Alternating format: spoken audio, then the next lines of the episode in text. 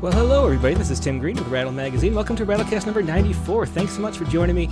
Today's guest is Kerrin McCadden, a longtime contributor. I'm a big fan of her work. Looking forward to talking to her in just a moment. But before we begin, I should say that Rattle is a publication of the Rattle Foundation, a 501c3 nonprofit working to promote the practice of poetry. We've been in continuous publication since 1995 and are unaffiliated with any other organization. We just do this because we love poetry. And I know you love poetry because you make this a big part of your week. It's probably the highlight of your week, I would say. It's definitely the highlight of mine. So if you would, please do click the like button. Make sure you're subscribed. Share this if you can. And that would be greatly appreciated because that's the only way that poetry spreads around the internet. The uh, algorithms don't really care about poetry otherwise, and um, that's how social media is. It relies on algorithms. So you have to pitch in and share and subscribe and like and click the bell and things like that. Now, as I mentioned, today's guest is Kerrin McCadden. Uh, we published her first um, issue number 32. Um, and we published several of her poems, a great poem and Poets Respond as well. She's the author of American Wake most recently, which I'll put on the screen right here. Uh, this is American Wake from uh, Black Sparrow Press. Uh, her debut collection, Landscape with Plywood Silhouettes, won the Vermont Book Award and the New Issues Poetry Prize. She also has a chapbook, Keep This to Yourself, that was awarded the Button Poetry Prize. Um, she's an NEA Fellowship, um, Sustainable Arts Foundation Writing Award. Her poems have been in Best American Poetry, American uh, Academy of American Poets Poem of Day, all sorts of amazing journals. And you can find more about her at KerrinMcCadden.com, just spelled like it is on the screen there. And uh, here she is, Kerrin McCadden. Hey, Kerrin, how you doing today? Tim, I'm good. How are you? I'm doing great, and just a pleasure to have you. I've been such a fan of your work for uh, for such a long time. Um, and you just mentioned that I had no idea that one of the first poems you published was in Rattle. I was saying that your work is so polished that it was really uh, from the first poem we published. Um, so it's it's really cool to have you here. Do you want to start out with a poem? I do. Sure. I'll start with thank you for your kind words. I really appreciate it. Yeah, and and um, I think it was back in 2009. So yeah, I'm going to start with what I have lost at sea. What I have lost at sea is a question you insist has an answer. The gap between flotsam and jetsam, begging the question about discarding versus truly losing. And while you explain that flotsam floats up from inside and jetsam is introduced into the water, I think instead about generosity, about walking into the bathroom at work and the paper, paper towel dispenser has already begun its offering, triggered in the dark to roll out its dry tongue before I open the door and switch on the light. How one place where the dark is holy and offerings are made is not the sea, where generosity is not a thing but beauty is. The octopus walking on two legs is beautiful, jet packing away or shrinking into a shadow it makes of itself countless waving arms of anemones, the seahorse that never seems to tip, the tiny fans and all the gills, the moray eels in caves, even the shark. I think finding anything in the sea would be impossible. I am not at sea. I have lost everything here. And that was What I Have Lost at Sea from uh, American Wake, the new book from Kerrin McCadden. Um, to start out, Kerrin, uh, do you want to just talk a little bit about how you got into writing poetry? I'm always curious about that. Um, was it something that you did, you know, from a very young age? Was it something that you came to more, you know, more recently? Um, and, and, what drew you into writing? Like, why are you here, a poet on a, a poetry podcast instead of any other of the million places you could be? Well, um, that's a great question. I found recently a poem I wrote when I was in fourth grade that was really weird mm-hmm. and had some strange um, comparisons in it and similes in it. And um, I think I've always been really attracted to the idea of, um, which is my imagination has always been a rich place. And so every time in school someone would give me a chance to write poetry, I'd be really excited and I, and I would do it. Um, but I um, fell in love with poetry in high school, um, was accidentally thrown a book of beat poetry, uh, the New American Poets, 1945 to 1960. And I was so excited that someone was doing something with language that wasn't happening in my English class. You know, that there was so much tension between the words and things were so fun um, and strange and beautiful. Um, I just was really attracted to the idea of making sense in a different way with language. Um, and there's a hundred different ways I could answer that question. But I think I'm also just kind of weird in my mind, and I, I love poetry for how it lets us find strange connections. Yeah, this poem, this book of poems, um, American Wake, um, a very moving collection. I, I, would say, even though the descriptions don't really go into it, it feels mostly about your brother um, mm-hmm. who passed away um, after a drug addiction, and um, the poems about him are just so powerful and um, and just I don't know emotionally sort of grasping for the meaning that the that the and the way that poetry does really. Um, how did how did this collection come together? And um, and I know the the book um, the poems about your brother were part of that chapbook too. So how yeah. did you how did you go about putting this book together with the other topics too? Because they talk about family in Ireland and, and things like that as well. So so how was the yeah. book coming together for you? Well, it's it's interesting that you would start with the story of my brother because that comes last for me in putting the book together um, by force of the fact that he died late in the process of putting the book, the book together. I had been writing about him for many, many years. A lot of the poems about him dying happened long before he died, sort of as a almost like sounds morbid, but like a practice run, just like what will it be like? Like, what if I lose him? What if I lose him? Um, so some of the poems that seem to know he's already passed um, are from 10 years before I lost him. So there's a strange chronology there. But I was writing about home and you know, my first book is largely about divorce and rebuilding family. And so I've been writing about that, started going back to Ireland at this real obsession with home. Um, and I thought, well, how am I, how am I going to put this book together? What's going to happen? How's it going to work? Um, and then when my brother died, the poems that came really quickly, um, half of the chapbook were from before he died, and half were f- from a very quick period after I lost him. And um, I guess I, I, really struggled with how to put it together and then realized that the the thread of home and the fractures of home was really my focus. Like how does home get fractured? And then how do you move forward when home is fractured? How do you regain home i think maybe is the question that i'm trying to answer. Yeah that, that's a really good way to set the stage for some more poems. Do you want to read maybe two more? Sure. Um, this poem is from page 25 portrait of the family as a definition soon. From Old English sona, immediately, at once. Also Frisian, Saxon, Proto Indo European, archaic, right now. Has come to indicate the near future, has come to indicate promise as it will happen. One, within a short period, A, at a time that is not long from now, as soon said the magic eight ball. The church bells ringing meant that another of his friends would be buried soon. Soon we will all sit down to dinner. Soon after the last time they gave him the money, he came clean. Who knew how soon he would grow old? B, in a quick way, quickly, as How soon can you help us? After you watch the boy through one way mirrors, how soon will you understand? After dinner, we play with the Ouija board, but my brother is high and nods off soon before we spell anything. How soon can you give him more money? I wish you'd told me sooner. It was too soon to know. C, in a short time after something happens, as the window has been broken and soon the thief steps in.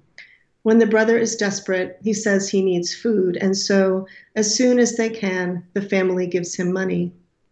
When the needle is inserted, soon the body tingles like sleep, and the brother nods off. How did it get so late so soon? 2. Used to indicate one's preference in a particular matter, as the mother and father would sooner do anything than forget. They would all sooner wait for a knock on the door than answer the phone. I'd just as soon forget. Synonyms any minute now, before long, in a little while, presently. Antonyms after, afterward, later, never. And that was Portrait of the Family as a Definition from American Wake. Uh, do you want to do another one now? Sure. From page 26, my mother talks to her son about her heart. So what? So what that you grew inside of someone else? It doesn't mean you aren't in here now, in here, right here. Oh, my heart, what's in here is not my own anymore, anyway. There's Teflon and stitching. Other people's hands have been in here. By this, I mean to tell you there is room. There is a house in here I had hoped to fill. I saved clothes forever, waiting for more babies, so I wanted you. I always wanted you. A heart has four rooms. You are one sun. There is room. When I was young and wanting to bring you home, they found the hole in my heart and patched it. I grow older and the outside door fails, and so I get a new one. In the lumberyard of the heart, the materials are strange. Teflon, like I said, for the hole, and a valve from a cow to seal the doorway. Over and over, I shore this place up. Steady, old girl, I say to my heart, and I call in its ticks to the doctor. I love her like I love you, like I have always loved you. She calls me back and reads my stats. I call your sister and tell her the score, that I am always winning another day. Steady, steady, ticks the pacemaker. I keep a good house. You know that. These days, I keep my heart like a summer cottage. The light is bright and warm. I won't speak of anything else. You forget. You forget all the time. You are supposed to come home. You are supposed to know these things. You are supposed to know which door to knock on, that I will open it. And that was my mother talks to her son about her heart from uh, American Wake.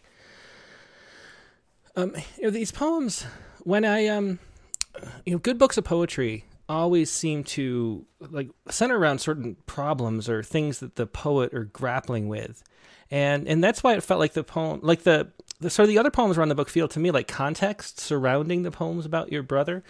Um, did you find that in the process? I know you said you wrote some of those poems earlier. Um, but and then some of the poems after he died. Um, do you feel like the poems were a sort of healing process or coming to terms process with what happened for you? Because that, I don't know, it's it's just weird. But the best poems always seem to be that kind of thing where it's it's like a personal, like like there's something you're trying to make sense of, and then you do, and then we get to learn from your process of making sense of something that happened. Um, is that was that your experience of, of putting the book together? Yeah, you know, um, and also of writing it because um, this was a physical journey too. Part of the story of the book is bringing my brother's ashes back to Ireland, and he uh, was adopted into my family. Um, and part of what I did was I discovered he never knew where he was from in Ireland, but after he passed away, his uh, half sister found us and was able to give me resources so I could find where he was from. So part of the physical journey was to find how to bring him back home, hmm. you know, in a literal DNA sense. And um, part of it is part of the answer to that question is none of the poems about losing him help me in any way. That's part of the answer. They are just difficult, and um, I wanted to tell other people. I wanted to sort of release the stigma and just tell the story. What is it like to be in a family where you lose someone like this? Um, so I wanted to do something like that, but also um, the narrative of of putting him to rest is I think what what helps in, in the healing process. Mm-hmm. Um, and I found myself toward the end of putting the book together. I wrote some new poems that were about that finding that rest for him. So I think I think the, the short answer is yes, but it's complicated. Yeah. Yeah. yeah. That, makes a lot of sense. Um, I, I, should say that if anybody has any questions for Kerrin, please leave them in the chat windows on either Facebook or YouTube, and I'll pass them along as we go throughout the show. So uh, I'm monitoring both those, but nothing on Twitter. So you have to leave them on uh, Facebook or YouTube. Um, uh, what What did your um your family think about writing poems um, about your brother? Was that an issue? Did they um did, have they read the book and, and what do they think? I mean, it must be a hard thing to to even show them the book, right? Yeah. Yeah, the um it took me a long time to when I uh won the Button Poetry Prize, I was I don't know if I was even ready for the book yet. And I was like, oh no, oh no, now what? And it took me quite a long time to tell them and show them. And, um, you know, my family is pretty private. And I, I talked to my mom and dad about um, how a poet is in some ways a journalist. And I felt like I was being dishonest if I didn't write this story. Um, and they, in the end, have been really happy and proud that, you know, the poems are doing good work. But it, it you know, they, they're supportive. They're so supportive and so loving, and and it's just the three of us now. So. Mm-hmm.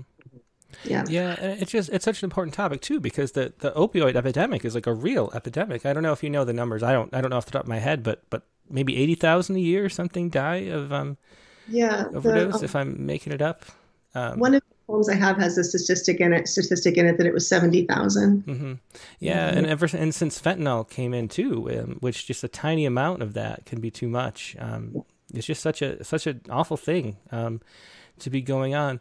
Um, was your brother um, addicted for a very long time? Um, was it was sort of the culmination of um, of a long period? Well, he he had um, he had been um, uh, it's hard to talk about. He had been addicted to heroin for a really long time, and most of his adult life, and he was almost fifty when he died and it was doing really well. And it, for for him, it, it had to do with uh, pain management. He had broken his neck on a dirt bike when he was young, and I think a lot of what he was trying to figure out was how to manage pain.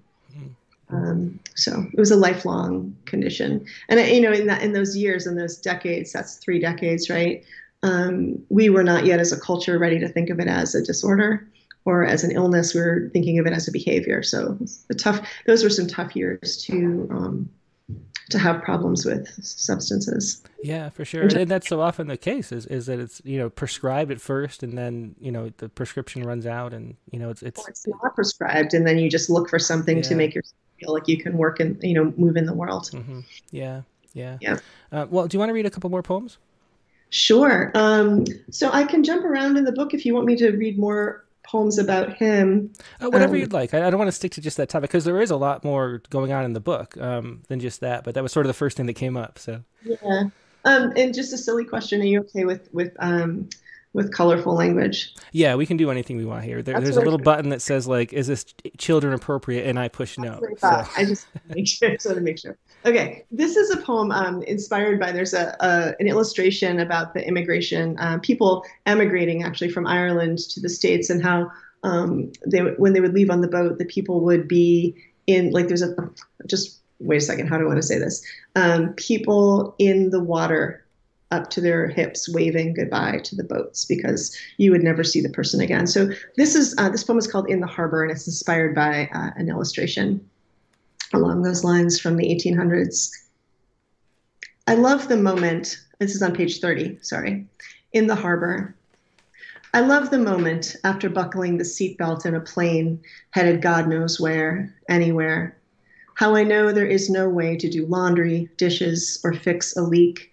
Everything all fuck it back behind me on the ground once I've lifted off. Which I think is almost, but also nothing like that moment after the Aquitania has started moving. But first, the smaller boat in the harbor, which maybe I am on with them when time happens again, starts to move out to sea. Last night, we drank all night like I was the new dead one, the stories told again and again like prayers.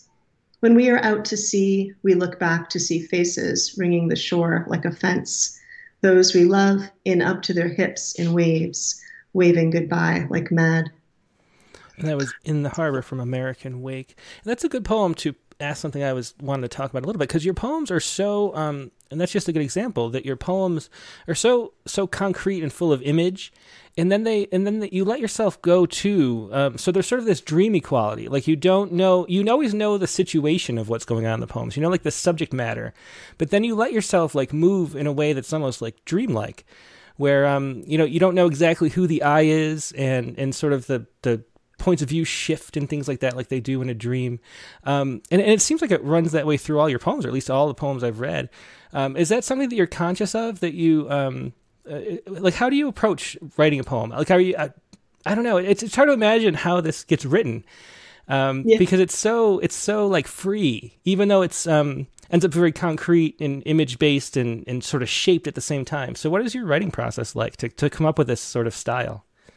That's such a that's like I feel like that's the best question anyone's ever asked me, and I want to talk about it for like an hour. Well, go ahead. Um, but, but, I um I love the concrete, and I love um, things that feel gritty and and and palpable. I, lo- I love scene, and I love language that feels old and um, just I guess palpable. And I I am such a restless minded person. Um, and I love poems that make a shift that sends you somewhere. Like, wait a minute, where have we gone? Um, why are we here? How did that happen? Um, and so in this poem, I was thinking about how much I love to travel. Like I'll just specifically talk about this poem. I love to travel, and I literally love the moment. Not literally, I actually love the moment where you put the seatbelt on in the plane because anything you were worried about, like really, it's just not possible. And I thought about um, in all these years I've been going back to Ireland and reconnecting with my family there and refinding them actually, which is another story. Um, I've been thinking about how permanent that moment was for people. Like for me it's a luxury. I can just be like oh i'm going to go and then i'm going to come home and then my stuff is going to be here. But for them it was forever. You know my grandparents came that's actually my grandfather right there who came over. That's his immigration photo. Um, he never was going to see his family again you know so i was thinking about that juxtaposition of the two and i, I wanted to put them together um, those two like the luxury versus the lack of luxury. And i i tend to write long poems. In this book i tried real hard to bring some of them into a sonnet shape to try to um, constrict and see what i could make happen. I don't know if that fully answers the question but um, i'm just really excited by poems that send me somewhere i don't expect so is there a way that you like let yourself go as you're writing to, to be able to leap to new places? Because that seems like a thing that a lot of poets struggle with, you know, is just, you know, having like a destination in mind when they set out to write the poem and then writing to that instead of like taking all these side tours and, oh. and shifting. Yeah. Like I, I, um, I know what I want a poem to feel like, but I don't know where I want it to go. And I usually know where I want it to start and I know some of the materials I want to use, but I try really hard not to know um, where I'm headed. Yeah. There might be some poems who, some poets who think about, um, I'm going to end on this line. Like, I don't think I could ever do that. I know I might start with one and then um, let it fly away. But I also, I guess, naturally, temperamentally, for me, I really like association. I'm a really associative thinker. Uh, as a teacher, I'm the same way. Like, I'll think I'm teaching one thing, and then all of a sudden, I'm teaching something else. I'm like, oh, I guess this is what I was thinking about. Um, so I'm I'm interested in allowing myself to discover while I think and while I write.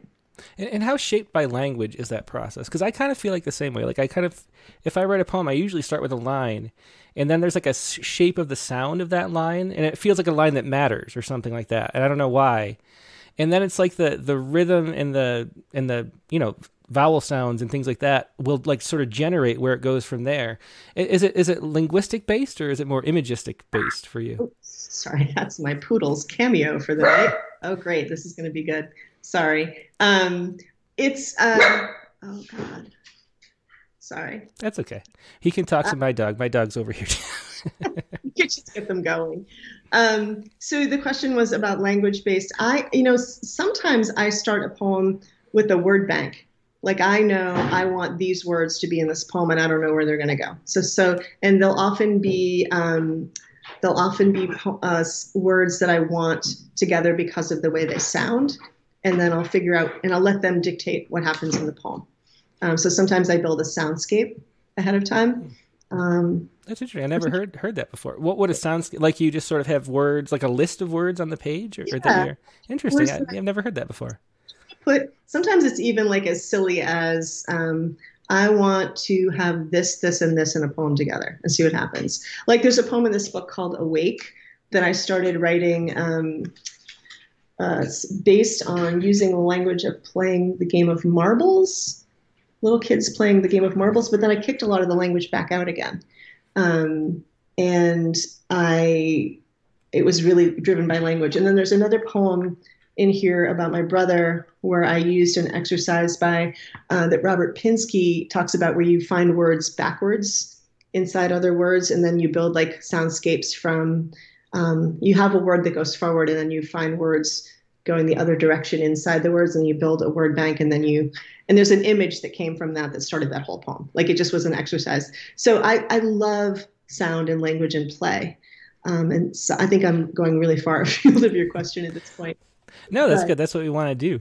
Um, yeah. And and uh, Jimmy Pappas is you, you might know him because he's a New England poet. Um, he asks his Kerrin's theory of writing sounds like Richard Hugo's The Triggering Town. Was his work an influence on your writing?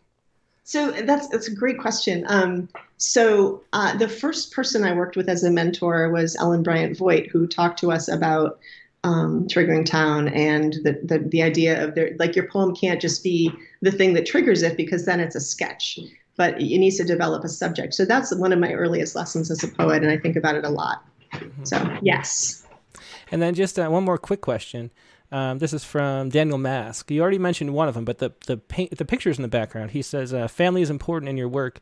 What do the pictures that are behind you mean to you?" So we already know the one is your grandfather. Yeah. Are the other ones meaningful?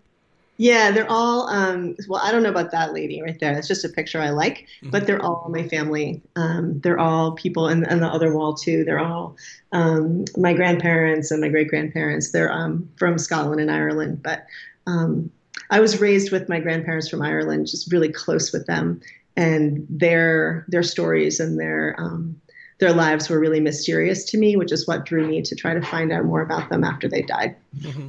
And, and, how old were they when they came here? They, it must have been like I'm guessing like the 30s or 40s or something. They came, they came in um, in 20, 1920, 1922, and they were they were born in 1900, so they were um, 20 and 22, um, and um, in Boston. They came to Boston, so they're part of the whole Boston Irish.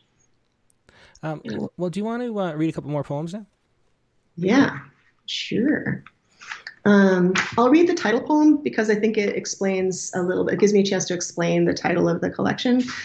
It's called American Wake, and it starts, it's on page 35, and it starts with a little epigraph that is a song that was sung in Donegal. my family's from Donegal, Ireland, um, a song, um, and the epigraph is The land is too small to serve all, and we must cross the sea. Um, and we all, I mean, I think we know in many ways that the land was not too small to serve all, that there was a whole um, British um, theft of food for, for decades. So, but that's the that's the song. I won't I won't wax political right now. And the idea of the American Wake is that um, the night before the family was going to leave, I mean the, the the child or the young adult was going to leave, the family would hold a wake for the person who was leaving. It was just like a wake for someone who died, but then of course the person isn't dying. But the reason you would do that is because you'd never see them again. So it was a way to pass them on um, to their next life. American Wake. Hold awake for the living, the leaving. Stop the clocks and turn the mirrors. Tell stories. Smoke and eat and drink. It was never a question of whether they'd leave, but when. Play games to pass the time, not to check that the dead are dead, but to lift a lesser God. Tell what you've heard about the new world. Later, all you will be able to tell is what you remember let the keener loose on the night. Let the house wail. Sing the songs. Let pipes keep evil at bay. Square off with your child and dance. Let the neighbors whose baby was born with a caul lend it, a charm against drowning. Give dry cakes for the passage, a box of eggs. Roast frogs, grind them to a powder, and bake into bread to safeguard against fever. Take no shortcuts to the dock. This is it. The bees will tell the other world who's gone. And that was uh, the title poem, American Wake. And yeah, that was a thing that, that just came up in my head reading this book a lot is that, like, what it must have been like. It never sort of, I never thought of it that way. Um, but but it must have been like um, coming to the new world. Must have been like going like us going to Mars or something. You know, like even if we go to Mars, like we would have like video that we could send um, to our relatives back. But here we have like letters that might get there in a year or something. Right. My husband's know? like, "Do you ever want to go to Mars?" I was like, "Hell no, no, I would not. No, that's not a thing I want to do ever." And it's very, I think it's very similar to what they went through. Yeah, what was it that, that made them do it? Is there a something they were um, searching for, or were they sort of searching type people that, that wanted an adventure? It was no, it was all economics for, yeah. for all of them. It was um, who you know, how many people could you have on the farm? How many people could the farm support? Um, you know, or opportunity, looking for opportunity, and the opportunity ended up looking like um, my grandfather. Uh, they never drove, so he would carry his ladders on the city bus and go paint people's houses and work on the docks. And he was a longshoreman and a rigger. Um, and my grandmother was a domestic servant. So they came here for opportunity. And I think, you know, in many ways they found it, of course, because I'm here and we did okay, you know, but, um, yeah, they they were looking for um, a way to make a living, mm-hmm. and I think often to send money home because people were so poor. Yeah. Did they have any yeah. regrets about doing it that, that they expressed to you, or? Uh... No. So I mean, I can't even answer that question because my so they my grandmother died when I was 18 or 19, and I would always ask her about what it was like over there, and she wouldn't tell me. She wouldn't talk about it. So I don't know, and that's part of what sent me. You know, I spent my whole adult life not knowing um, if we had any family over there, and then when the internet happened, I was able to find my family through the fact that I have a different last name. You know, it's an uncommon last name. So um, now I'm I'm very close with cousins over there, and that's why I go over. But they they didn't. I think that's why I sought it out because I couldn't.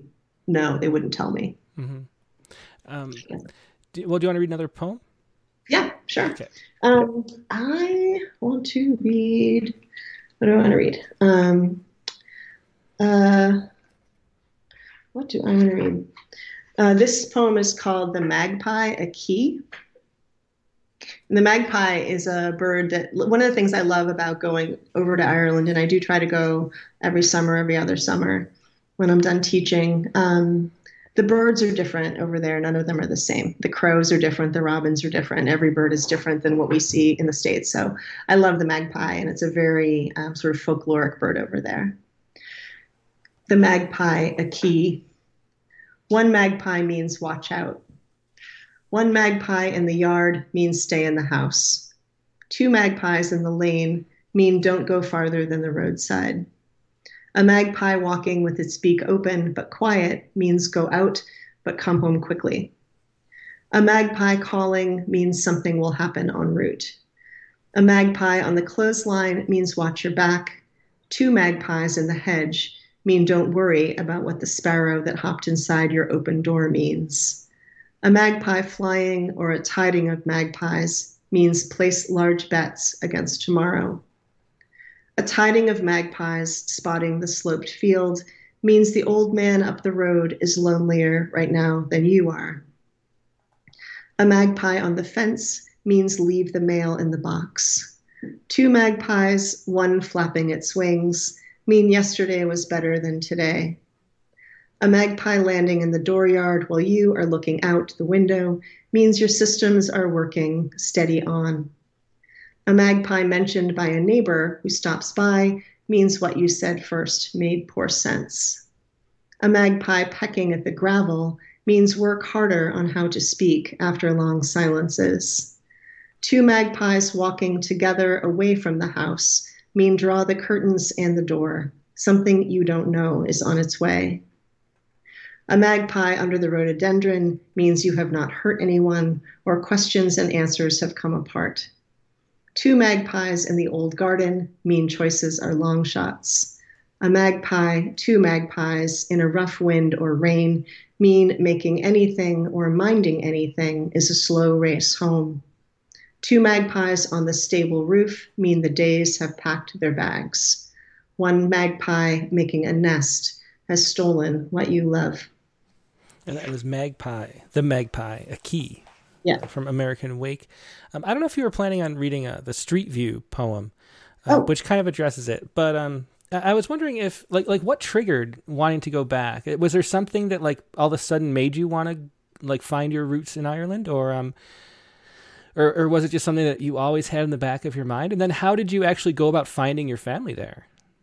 Um, I always wanted to know, and I'm a, I've always been a stubborn kid, and I it didn't sit well with me that my grandmother would always tell me "wish wish your brother" when I would ask questions, and um, I the first time so I found my cousin um, Mike Mulligan on the internet by searching for the name McCadden back in I don't know somewhere when the internet was beginning, and he and I made friends. He was my third cousin once removed and a genealogy buff. Oh, so eventually his sister invited us over to, for her wedding about uh, 10, 10, years ago. And so that was the first time I went over was 10 years ago. And we went over and um, that's sort of the, the um, boots on the ground way that I was able to go back is the, the wedding invitation. And then I met my father's first cousin who lives on my grandfather's farm. So I, when I go back now, I stay with him um, on my grandfather's farm where he was raised. It's it's pretty it's pretty stunning. It's a pretty stunning experience. The old house is ruined now, but um, and then I have made a network of friends with my second cousins and. Mm-hmm. And how how often have you been back there? How many times? Um, I want to say 5 mm-hmm. And do you, and do, you do you plan on like staying there for a long period, like like retiring there or anything like that, or do you think you'll stay in the states? I always think about. I was threatened to um, someday buy a little house over there, you know, a little tiny joint over there that I can go stay in. But I, I do try to go for three weeks when I go, you know, two three weeks. And one summer I brought my son. We went for five weeks. So I try to go for. I try to go for long enough that I feel bored. You know what I mean? Like in a good way. Like I don't know what I'm going to do today, and it doesn't matter. I'm just here, you know. And um, I think a lot of the poems I wrote over there have that feeling of just sort of the dreamlike. I don't know what today was um, which is sort of what I was seeking by going over there. I just wanted to feel like it wasn't special. It was just a place I could get bored. Mm-hmm. You know? Yeah, yeah, for sure. Um, one of the things um, you are a teacher, but a high school teacher, which is a little bit unusual for uh, you know most poets we talk to are college professors, um, and and so I mean if they teach, and um, uh, is there like what drew you to teaching uh, high school versus college, and, and do you think there's a difference? Like, do you? I mean, I know you haven't taught in college, so you don't, you know, know what the comparison is. But but what do you think of teaching high school versus teaching college? I assume it's English that you teach, right? Yeah, I teach English and creative writing. So um, I've been teaching high school English since I started working. Basically, I was tw- well.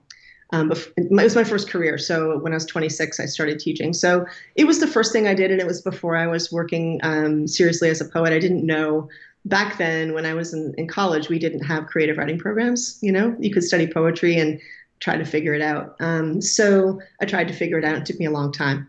So I didn't start publishing and um, seriously um, working in the world as a poet until I was working in private until I was about 40. So it was a kind of a late a late game change for me. But I had been writing since I was in, you know a kid. So um, teaching high school is the one thing I love about teaching creative writing in high school. And next year I'm teaching at a technical high school, so it's a whole different ball game for me. Um, what I love is how imaginative and ready kids are to be. They're just ready to be surprised, and they're ready to like, okay, I'll do this weird language experiment with you without any kind of. Um, and I, am not saying anything about teaching college. I don't really know, but um, there's a naivete that's beautiful and fun with high school kids. Yeah, I've done like teach in the school type programs uh, with uh, writers in the schools. I guess it's called that Red Hen Press used to run, and the kids mm-hmm. would just get so excited that it was yeah. a creative writing time, and like Mr. Green is here. It was amazing to see that they loved that aspect. You, if you're the teacher the whole time, do they still have that? Like when you transition from reading, you know, a reading phase to a creative phase, do they get that excited about it?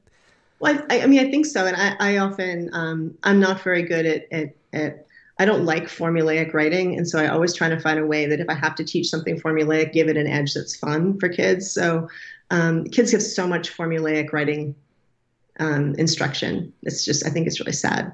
If yeah, I could, for sure that that whole like like three five paragraph essay thing, which just throw it out the window. I don't know what the yeah. I don't know what that. Yeah, I hate that. So I do everything I can to try to um, show. Uh, there's so many other ways to teach writing fluency than you know, put this sentence here and then put this thing in this sentence in this way. I don't know. well, do you, want to, do, do you want to read another poem? Uh, do yeah. you know how many we've read so far? I don't know. I kind of lost track. Was it like five? I don't know about that. I just been poking around backwards in the book now. Um, uh, we have about 20 minutes left, though, I think. Is that right? Yeah, exactly. Yeah. Um, I would like to read, I guess I have maybe three poems I'd love to read. Yeah, that's and then perfect happens after that? Okay. Um, this is called Planetarium. And these last three I have organized are about my brother. Planetarium. I roamed the antique shops in town to outfit our new house, bringing home two flying saucers. This is, I'm sorry, I'm going to start again. It's on oh, page no 80. I got okay. there. I got there. Okay, got it. Planetarium. I roamed the antique shops in town to outfit our new house, bringing home two flying saucer lamps a silver bracelet with a blank field for a name, and a vintage Nova Home planetarium to surprise you, thinking you would be someone who had one as a boy, and set it on the dresser in our bedroom, giddy to show you.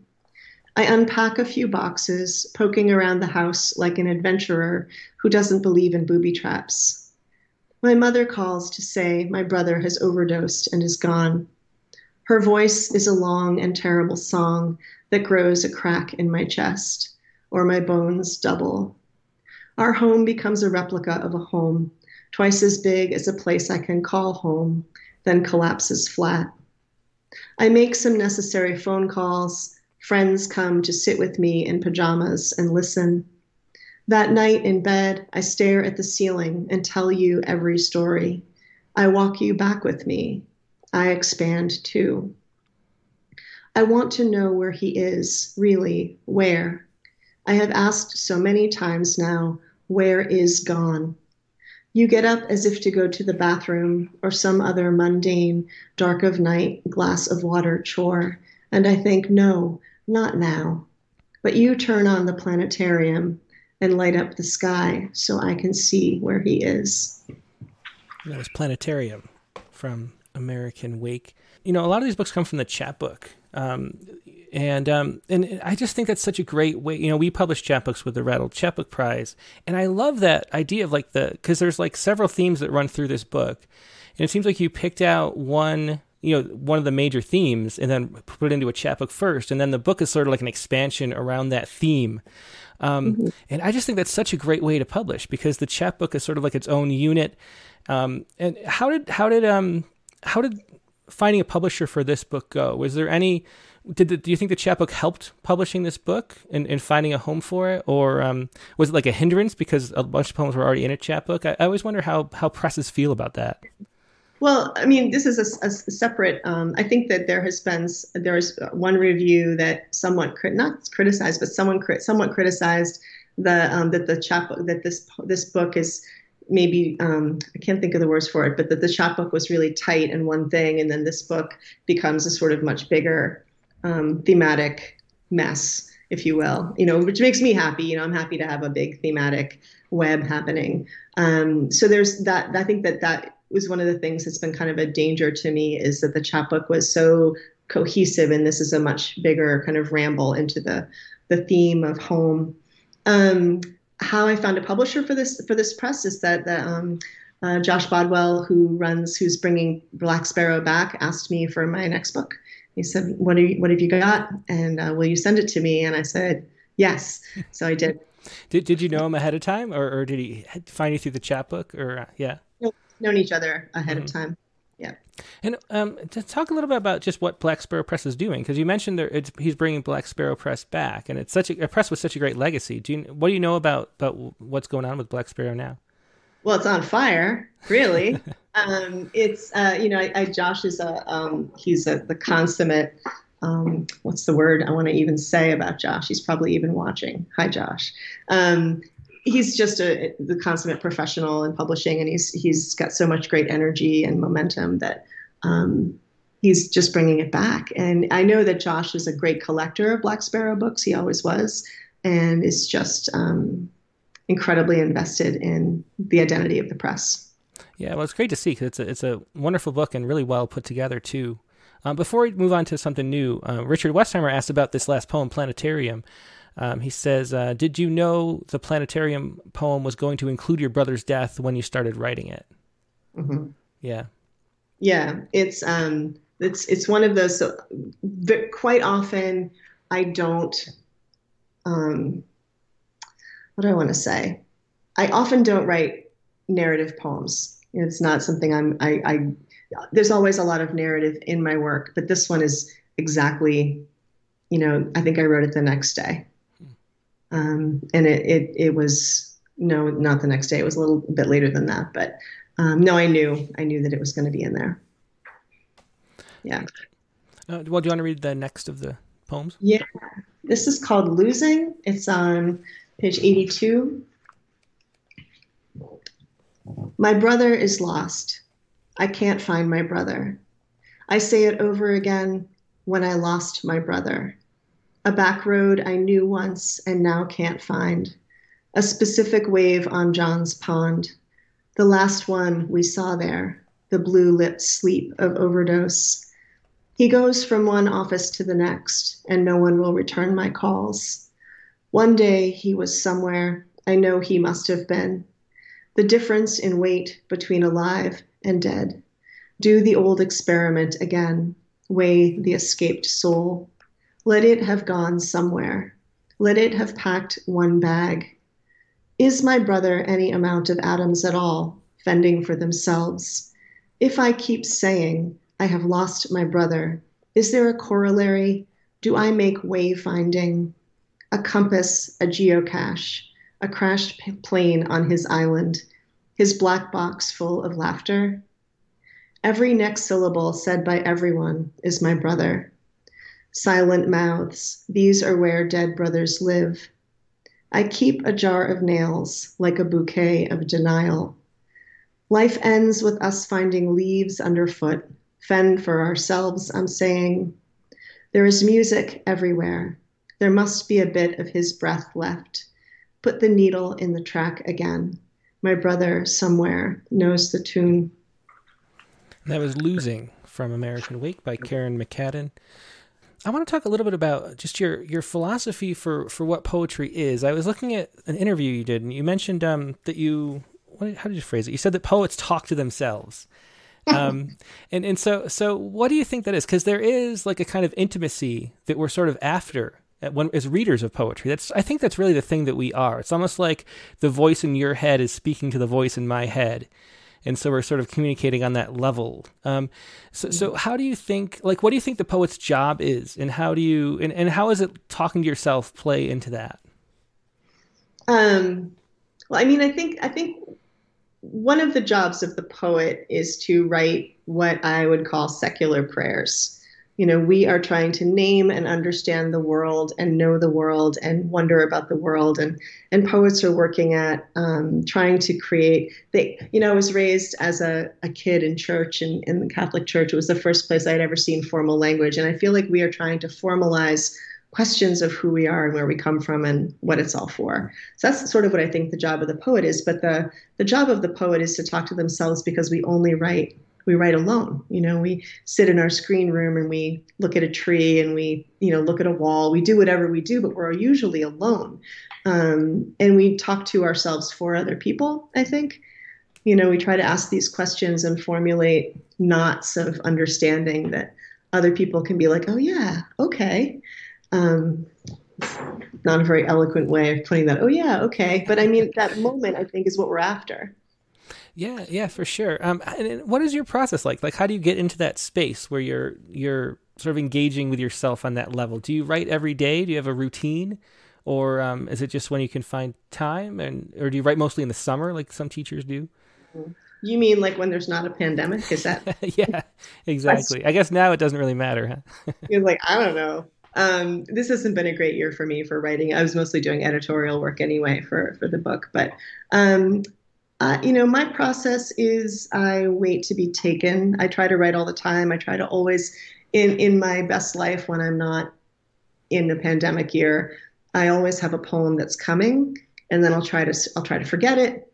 I'll like ah I'll let that go, and then whatever kind of persists in in, in staying in my mind, um, I'll start to work with, um, and I'll try to get a sense of like what what I want it to feel like, what I want it to be shaped like. Is there a project I have? Like, do I want to try a certain kind of poem?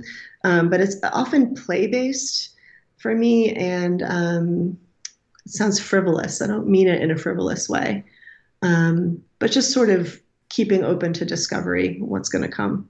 Yeah, I think I think play is really central to what we're all doing. We're we're playing with language, and that's where discovery comes from. I think play is the most important aspect, and why, like you mentioned, how open that your students are being in, in high school, and even younger. I mean, with the Rattle Young Poets anthology, it's the kids that are like in elementary school or like early middle school before they get really self conscious who come up with the most interesting, like different ways to look at the world. Um, so play is like really, I think almost it's like uh, poets have to find a way to get back to play. I think you know where where language is fun again. Um, do you, do you ever feel like um, you know once you publish books and win awards and things, does poetry ever start to feel a little too serious or something like that? Like the publication aspect, does that ever sort of creep into your head um, that that someone's going to be reading this and and it's it's more than it used to be? No, not really. Like I, I um I guess like I don't mean to sound glib, but I I feel like as long, I guess I'm always living for the um, the next exciting thing that's going to happen in my mind that I want to pursue. Um, like right now, I don't know what my third book's going to be. That feels so exciting. Like I, I don't know. You know, I have this. I have an idea about what it might feel like. There's that thing again. Like, well, it might feel like this. I don't know. But I I love the precision of the practice of craft of writing mixed with the I don't know. That's that's the most exciting thing to me. And now I forget your question. I was just asking if the if the publication aspect ever interferes with the creativity, I guess, because you're, you know, you're going to have readers. You know, I think when for me when you first when I first started out enjoying poetry, it was just a fun thing to do, and then when and then and I never really thought of anybody reading it, and then um, and then once people, I was like, oh, people are going to be reading this if I publish it. I don't know. There's some kind of like block that sort of it's hard to keep from developing at that point. It's it stopped being play as much, which is why your play question brought that up, up that thought. But uh, is that ever that's never a problem though? Well, I mean, I think it is a problem, but I, am just wondering if maybe this is a piece of it. Like, I have a really robust writing group. The pandemic, again, it hasn't been really big for me this past year, but most of the time, I work regularly with a group of writers I really respect, and whether it's local friends who, you know, my local group, which is what who I'm talking about, um, or friends from afar, where I can say, "Hey, what do you think of this?" Like I have a lot of sort of spaces to audition work and get feedback. Um, so I have, I have a lot of pre-readers, which helps me not care. Yeah. You know, like I figure if these people I respect like this or tell me it's crap, then I know what's next, and then um, if an editor doesn't like it, then it's it's sort of okay. Like, yeah, then it's just the editor's fault for not liking it. Exactly. My yeah. buddy liked it, so whatever. Yeah, yeah, totally. Um, um, uh, poets kind of yeah, people hate this question, but everybody wants to know all the time. Um, what is uh, who are you like? Who do you love reading the most? And and what's the last book that you loved? I know, I know, but everybody wants wants suggestions, and every they always ask. So what uh, what books do you recommend right now? Um, I I'm going to get the title wrong, but I'm super excited by Charlie Clark's first book. Um, like the, it's called something employee of the Museum of Ruin. What is the name of that book? I it's on my bedside table. Um, that's my most recent favorite book. Um, yeah, the, gonna, the newest my, employee of the Museum of Ruin. You had it perfect. Yeah, just a brilliant book. That's my that's my new favorite book. Um, and and you mentioned um, that you don't really know what your next book is going to be about, but do you have like an idea? Like, do you feel like you've moved on from this topic, um, yeah. or do you have do you have something new? Uh, what's is there a new sort of thing that's that's you know itching at you? And what what is it kind of? Can you articulate it yet? Yeah, I can I can say quite a bit about it actually. I would like to um, I would like to write some poems that are a little less personal. Mm-hmm. Um, they're tiring. You know, it's, it's, it, I feel like this book is very much an, an, autobiography for me. It's very much like a memoir, not an, like a memoir, not autobiography, but like a memoir in verse. Um, and it's heavy and it's, it's a lot. Um, and it's got, you know, divorce and childhood family, nuclear family, loss, new family. It's just got a lot of personal stuff in it. And so I have this like working title for the next book that's probably not the real title. It's called Curio, like the idea of a curio cabinet that I would write a bunch of poems that are much more imaginative and fun and maybe philosophical and um, outward looking mm-hmm. rather than inward looking. Uh, get a series of love poems to Evel Knievel that I love. Um, just maybe some more f- to have more fun. Um, so that's that's my. But then, of course, probably I won't. But that's that's what I'm hoping. yeah, well, reading your your poems, it, it feels like it, it just reminds me so much that what poets are doing is sort of myth making. Like we're sort of making, and, and you're making myths out of your life and your personal experience here in this book, and then making myths out of other things. Um, is really important and interesting too. So I'm looking forward to seeing whatever uh, whatever you write next. Do you want do you want to finish up with a last poem or, or two if they're if they're shorter? I'll just I'll just read one. Sure. Um, so this is a poem that's uh, it's called "In Event of Moon Disaster," and it's from um, the epigraph. It's from Nixon's alternative speech in case of a failed moon landing, 1969. And so this poem is built um, only of words from the alternative speech in case the moon landing failed. It's on page 83.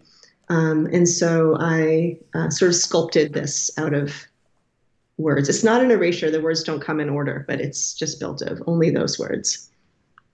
In event of moon disaster, the mother should telephone the constellations to find her son. This is a burial at Moonsea. Others to be will follow into the unknown, and whoever looks up at the moon prior to prayer will remain foremost in a state of undermending. There is no recovery for their hope. In ancient times, our heroes looked at stars and saw our hearts stirred in. Families should adopt the same procedure. Nights to come, the brother in the corner of another world will send for friends. They will stay on the moon to rest in peace.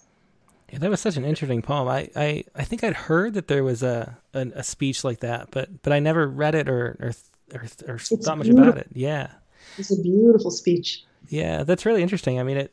I don't know, just the thought of it and then turning that into a poem was really cool. Um, but Kerrin, thanks so much for being a guest today. It was just a pleasure talking to you, and and the uh, the comments are just full. People didn't ask many questions because everyone was just saying beautiful, amazing. These poems are just incredible, um, and so um, we really appreciate you know talking to you and uh, and getting to share uh, a night with your book, which was just a wonderful book. I really enjoyed reading it too. Hope everybody picks up a copy.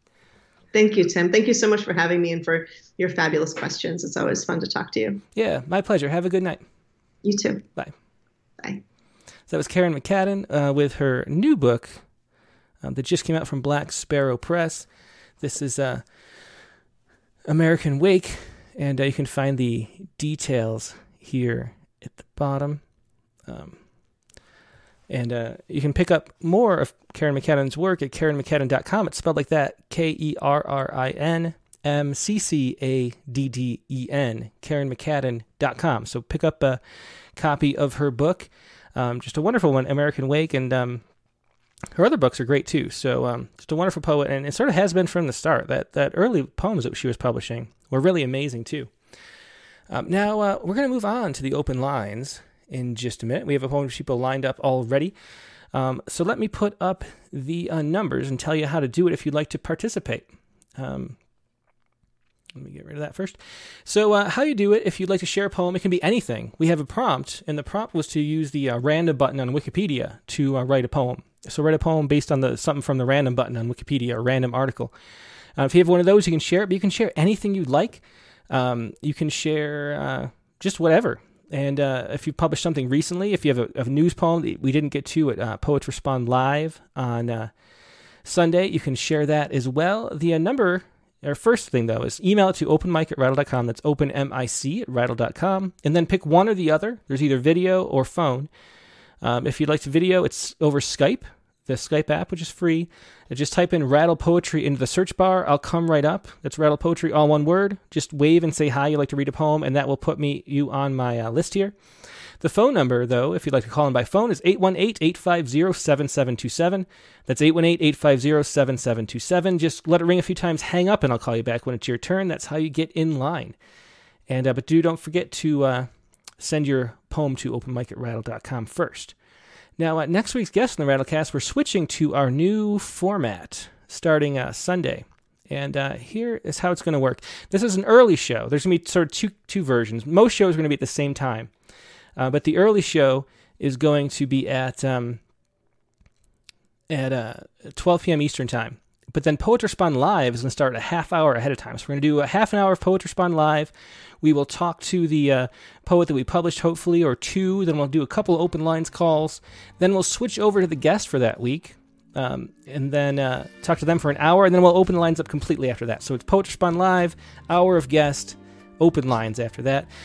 Um, usually it's going to be at the regular, you know, Tuesday time. It's going to be at um, uh, six or 9 p.m. Eastern time, 6 a.m. Pacific. But actually, Poet Respond starting starting at 5:30 is like a pre-show. So uh, 5:30 Pacific, 8:30 Eastern. If you can follow all that, you will. I know you'll figure it out.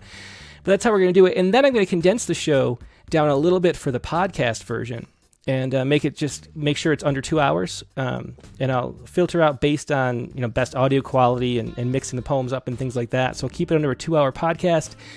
Make it a little better listening experience if the, some of the, the poem connections aren't very good. Um, you know the technical end of it. And uh, so to make it a little bit better podcast, it'll get Poet Respond on the podcast and I think that'll be even cooler than it already is, and it's already amazing. So uh, that'll be a lot of fun.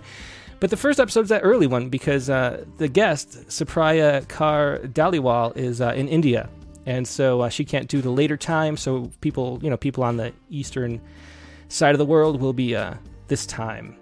Um, anyway, we will come back in just a moment with open lines. I'm going to stand up and stretch and get that all prepared, and we'll be right back. Looking forward to uh, talking to you again and seeing your poems in a minute.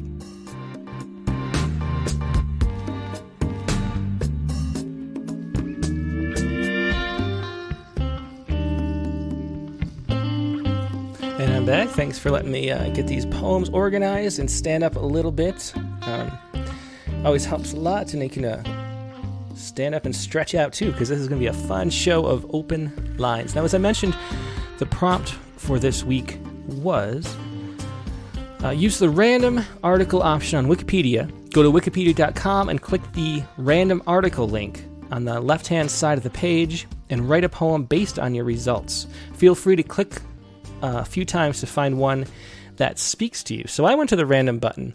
Actually, let me um I'll pull this up so you can see the pictures too. It was called Oh yeah, that's right. So I, uh, when it came up for me, what came up was the Liberty Green Historic District. So uh, Liberty Green. We don't have to look it up for for everybody, but if you want to, we can totally look it up. Let's see. So this is what came up for me and um,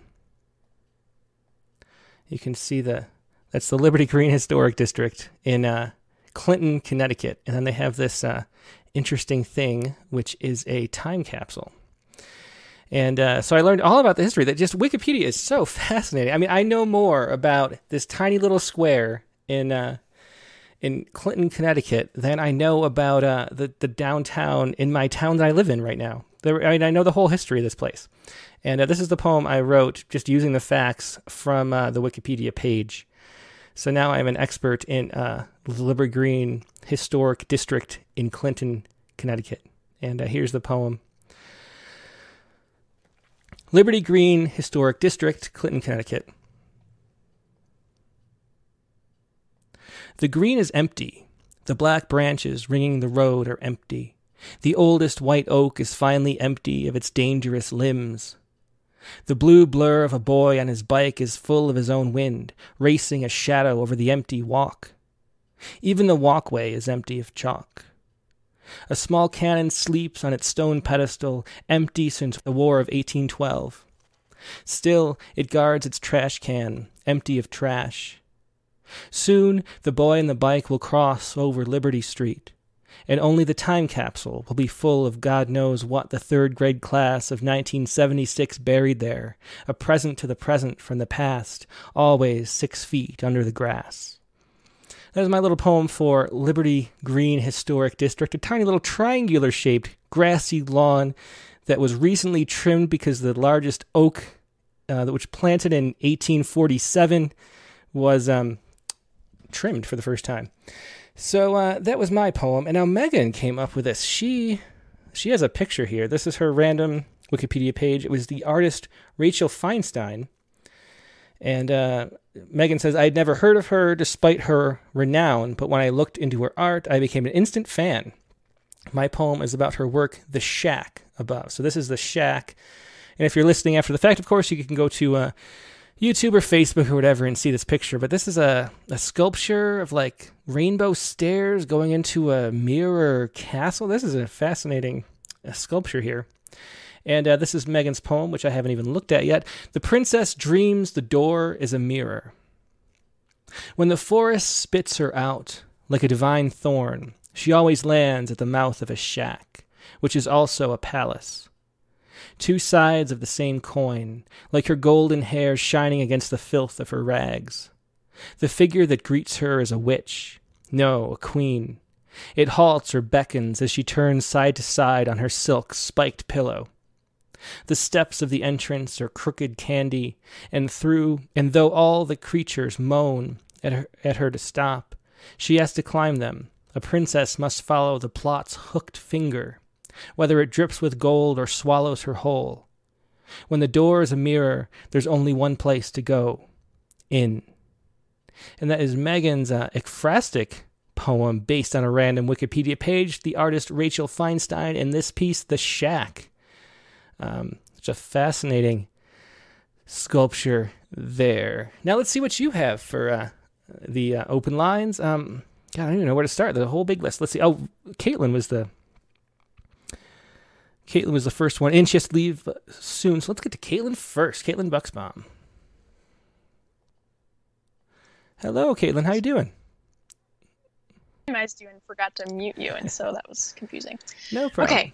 Okay. Yeah. So how you been lately? You haven't been on in a little bit. Yeah. Um. I don't know. Stuff's been going on, I guess. Um. And here I am. it was a good prompt. Um. I got a new. Sorry, this is totally unrelated. I got a new mic for recording music, but I haven't figured out a good way to make it work with the headset for just talking. So oh, really? Well, you sound gonna... good whatever you're on. It's it's good. Well, I'm on the normal thing. It's just okay. my mic was in the frame there. I had to push it over there. Anyway, um, yeah. So I clicked the random button. I don't know if I've ever actually done that before. Yeah, I didn't know um, they had um, one until until Megan had this prompt. So that was it was a fun. good one. I'm gonna I might just use that instead of Facebook, which I hate. So if I'm bored, I will click the random button now.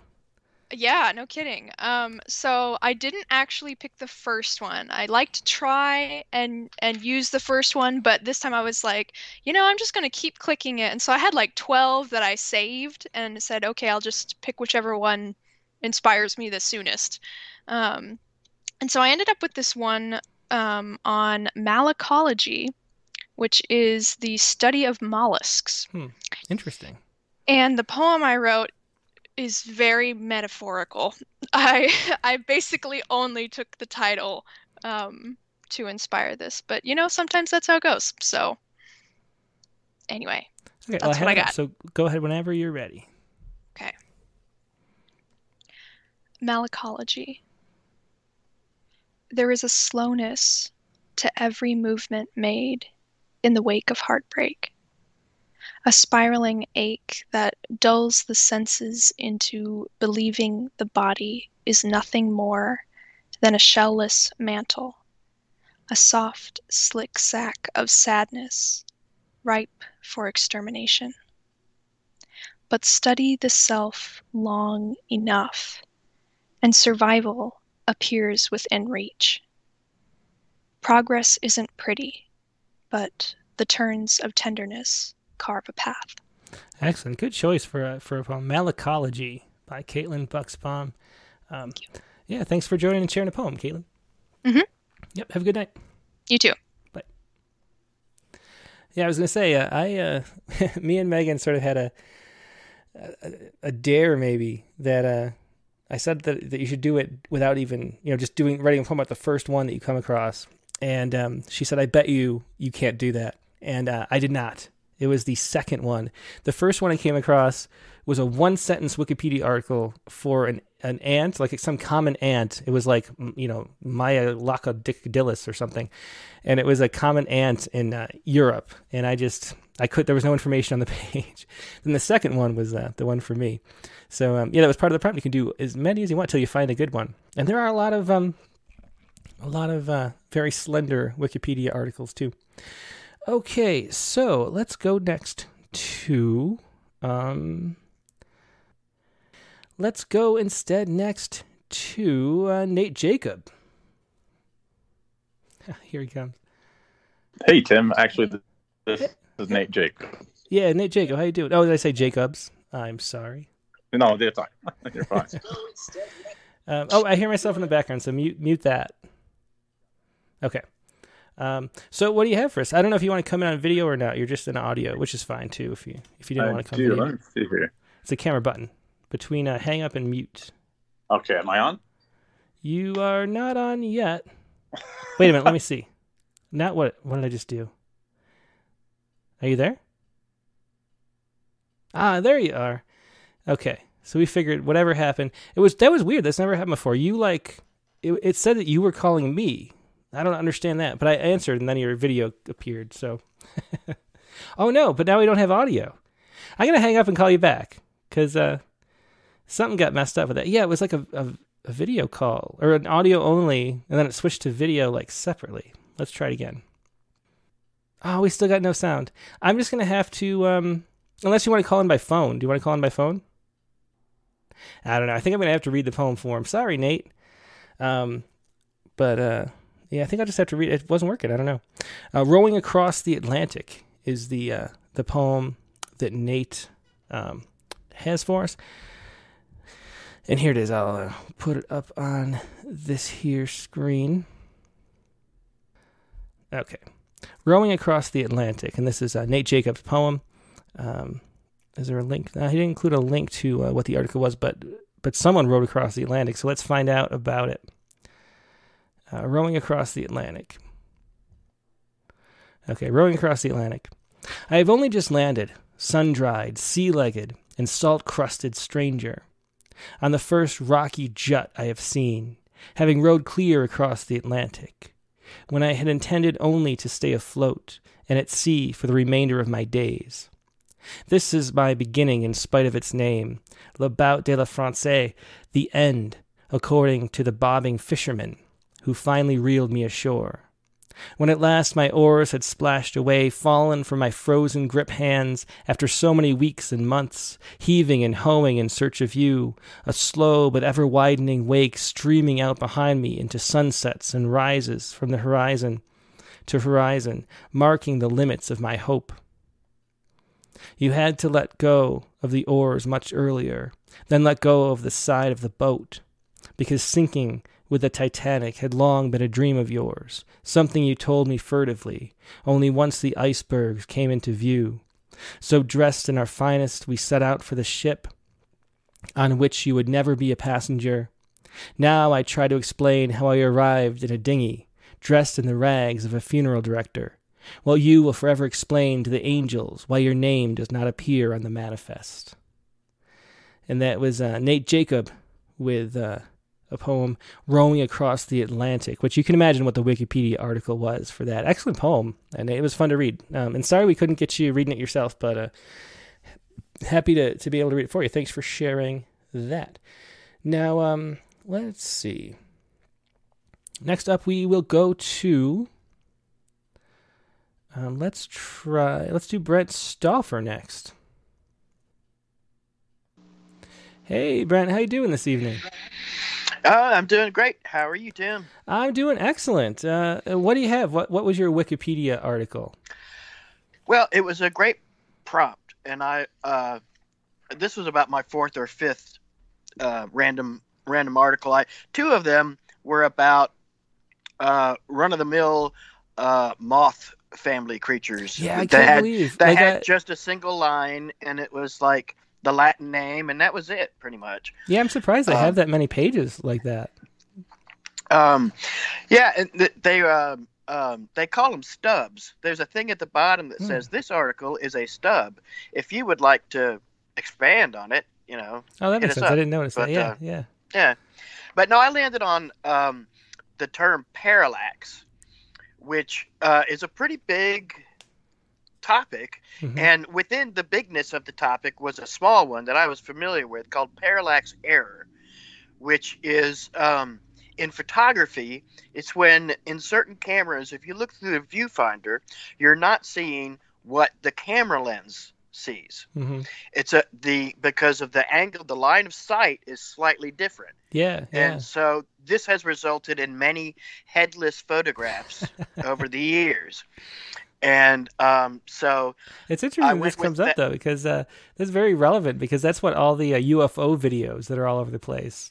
Uh, it's, it's Ah, parallax right. making like a balloon look like it's flying oh, I I can You know? I I I because the, the your- jet's flying past a, a duck or something, and then um, and it looks like it's flying at a thousand miles an hour. It's just that the jet's flying past the duck and the scenery's flying by behind. yeah. Okay. That so that so it's very said, relevant though. Very relevant I- for this week. I I bet that as an Art Bell fan, you're excited about the UFO stuff coming out. I uh, I uh, I I think it's all nonsense. Actually, I mean, as an art as an Art Bell fan, I've like, ex- like Yeah. explored these kind of topics. I'm very interested in like weird topics, but that means Yeah. I'm also like in, interested in debunking. And uh, these are just all so easily debunked. Like they wouldn't even be good guests on Art Bell. You know, I mean, like go back to that. Uh, what was that one where some guy was like flying into Area 51 um, in a plane? He was like calling from a plane, and uh, they were shooting at him supposedly. That was, Oh there was my some gosh. great stuff on the old Art Bell. Uh, the CNN or wherever you're watching the UFOs now can't can't can't do justice. Yeah, yeah, you're right. anyway, big tangent Well, though. So this is parallax Yeah, error. sorry. Okay, and it uh, the um uh what, what do you call the little quotes at the beginning of a poem? An epigram or epigraph? yeah, I don't know yes. the difference either, actually. I, I, I was I wanted to say epitaph. I knew that wasn't right. Well, But hopefully not. So uh, this one is from a book by Zizek um, called uh, "The Parallax View," which takes a really broad philosophical look at at the subject. Anyway, it starts like that. Parallax error. Sure, the picture is in my eye, but I am also in the picture. Slavoj Zizek. Years ago, according to the cold camera lens, you were headless as a horseman, dancing a jig on the lip of the Grand Canyon, pale, thin arms akimbo. As a mortal witness, though, I can report seeing your red lips parted wide with a laugh, and your hair blossoming behind your head like black fireworks. Oh, that's great. I love that poem. Thanks so much for sharing that, Brent. Yeah, thanks a lot, Tim. Great, great prompt, great show. Um, I like the way the first two poems had the word "wake" in them. That was neat. Yeah, yeah, that's true too, huh? So, Strange. Yeah, yeah. pretty cool. yeah well, All take right, care. thanks a lot. Yep. Have a All good right, night. You too. That was Brent Stoffer with Parallax Error. And uh, let's go next to um. Let's see. Next we go to oh we have a new um, Joseph uh, uh, Sacchini I think maybe you'd say we'll, we'll call up Joseph next just so he's a little prepared since he's a first time caller. And um, let's see they have an unknown person. Usually that is um, let's see. Yeah, yeah. Usually it's Carlton Johnson. Um, he he asked that I read for him, and uh, this is the Wikipedia page that Carlton Johnson had.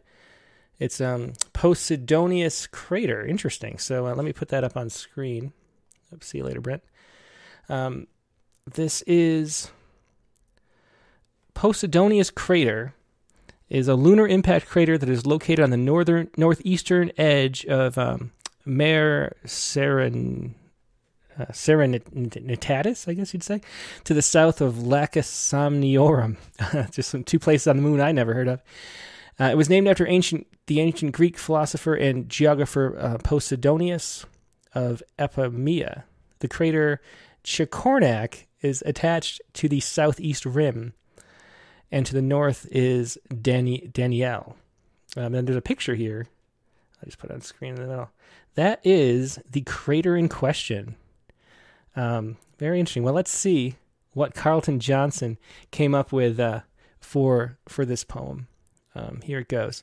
Oh, he also wrote the title is both the name of a crater on the moon, a Greek philosopher scientist. Sounds like the god of the sea, but with two additional syllables, is what he said.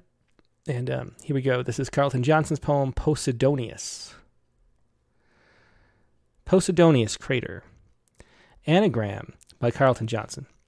Posidonius rises before me on a limb of the moon, one of many craters named dead famous men. Igneous rocks and flows created at its early life, fire words of turmoil and ashen strife. Do you think there is not a time to wanderlust on top of the moonbeams and stardust? Now you awaken to the blinding, ignoble rocks, now redefining underneath the falling arc of moonglow, silence awaits in this chasm filled with lunar snow. It's not rhyming couplets there, Carlton. That's an anagram poem. Um, interesting. Let's see. Okay. Next, we will go to um. Ah, Julian Matthews is coming in too. So we're gonna do um. We will do Joseph uh, Sacchini, and then we'll do Julian Matthews. I know I saw Joseph's poem here. Here it is. Or JD. How you doing, Tim? Hey JD, how you doing? One second, I can't hear you yet. Oh no. Um. Can you hear me now? Uh oh. Can you hear me now? Let's see. Well, maybe we'll swing back to JD um, after we do Julian Matthews.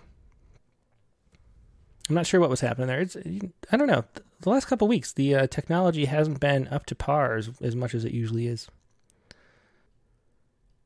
Oh, he's got a poets respond poem for us. Okay, we'll circle back around to Julian Matthews. Um, um, okay, let's swing ahead instead to uh, let's do Vicky Miko. Hey, Vicky, how you doing? I'm doing, I'm doing good. It's great to hear, hear from Oh. you. Yeah. So, uh, what do you want to share tonight?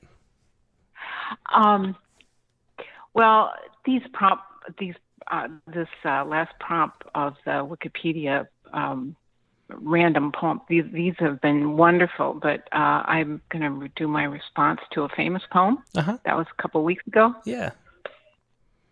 if that's okay. Yeah. no Um, problem. What, what poem did you pick? The poem is Ego Tripping. There May Be a Reason Why by Nikki Giovanni. Mhm. And she's uh, a recognized activist and known as one of today's uh, leading black poets. Yeah, for sure. And a great reader, like a great uh, presence, and you know, as she delivers too. She's she's terrific. Yeah, she is. She's written several children's books too, so that's why it kind of uh, caught my attention. And this this particular poem, "Ego Tripping," is included in one of her children's books named "Ego Tripping and Other Poems for Young People." Oh, I didn't realize that. So here's here's uh, here's my response poem. It's called "Proof of Dreams." No, I wasn't born in the Congo. My home is a golden valley, but I sprang from Congo rain. Yes, I am an elder soul. Yes, I heard your echo. I answered you with goldenrod waves, weaved in sweetgrass shaken down in fallow fields. Yes, I am a genius. I am the teacher of reason and sorcery, winding the world's clock to unbegun. I am a sister to Hanging Cloud. She became all the dreams before me. The weights of brass weighed me down. The mercury rose. In Old Woman's Bay, the face was always mine. My middle name is Laurentia. My brother is Ontario. My other brother is Centaur of the North. I invented North to face the headland South. Planted Coreopsis in one row, watched them spread over every hill, hill and valley. It was a yellow valley. I shook all the petals and made the sun. I invented East and West. When I talk to Earth, it answers in clarion code. Yes, I have God in my eyes, though I don't believe in God. No, I never had a daughter, but I am a beautiful woman. No, I never had a son, but I am a beautiful woman. Yes, I have tears I can't write about. When they died, my tears didn't. We made the rain. Yes, I know what dreams are. Dreams are reason. I discovered reason. Yes, you invented clarions. Clarions are the source of magic. Yes, you invented magic. Magic is the proof of dreams. I invented dreams. Oh, that was beautiful. I love that, Vicky. Thanks so much for sharing that. Uh, Oh, thanks. And, and great reading of it too. It's, I think it's the first time I've heard you read a longer poem. It's always been uh, haiku or uh, or haiku, Oh. things like that. And it was just a great, great pacing and, and beautiful lines in that poem. That was wonderful. Thank you so much. Yeah. Well, have a It's a good great night. Night. Yeah, you too. You Bye. too. Thanks. Bye bye. Okay, now we'll try. Let's see. so Julian Matthews and Joseph uh, Cicchini are still. It says they're active. Let me try. Try to run through them again, really quick, and see if either we can answer. We're going for Julian Matthews first. I think. Julian, hey, Hi. good to see you. Thanks so much for joining in. This first time. Yeah. Uh, so, what do you have to share for us today? Um, uh, it's a Poet's Response article was based on uh, the Darwin's Arch in Galapagos that was collapsed. Yeah, that was sad to hear that because that's um one of the most iconic sort of natural features in the world. Let me put I'll put up on screen. You, you include the link. Thanks for that. So this is Darwin's Arch off the Galapagos. That that uh that shelf there between the two pillars collapsed over the last week, I guess. Um, did, had you um known about this before? Are you familiar with it? I, I wasn't actually, but it was um sad No, to hear that at it's all. gone now. Yeah.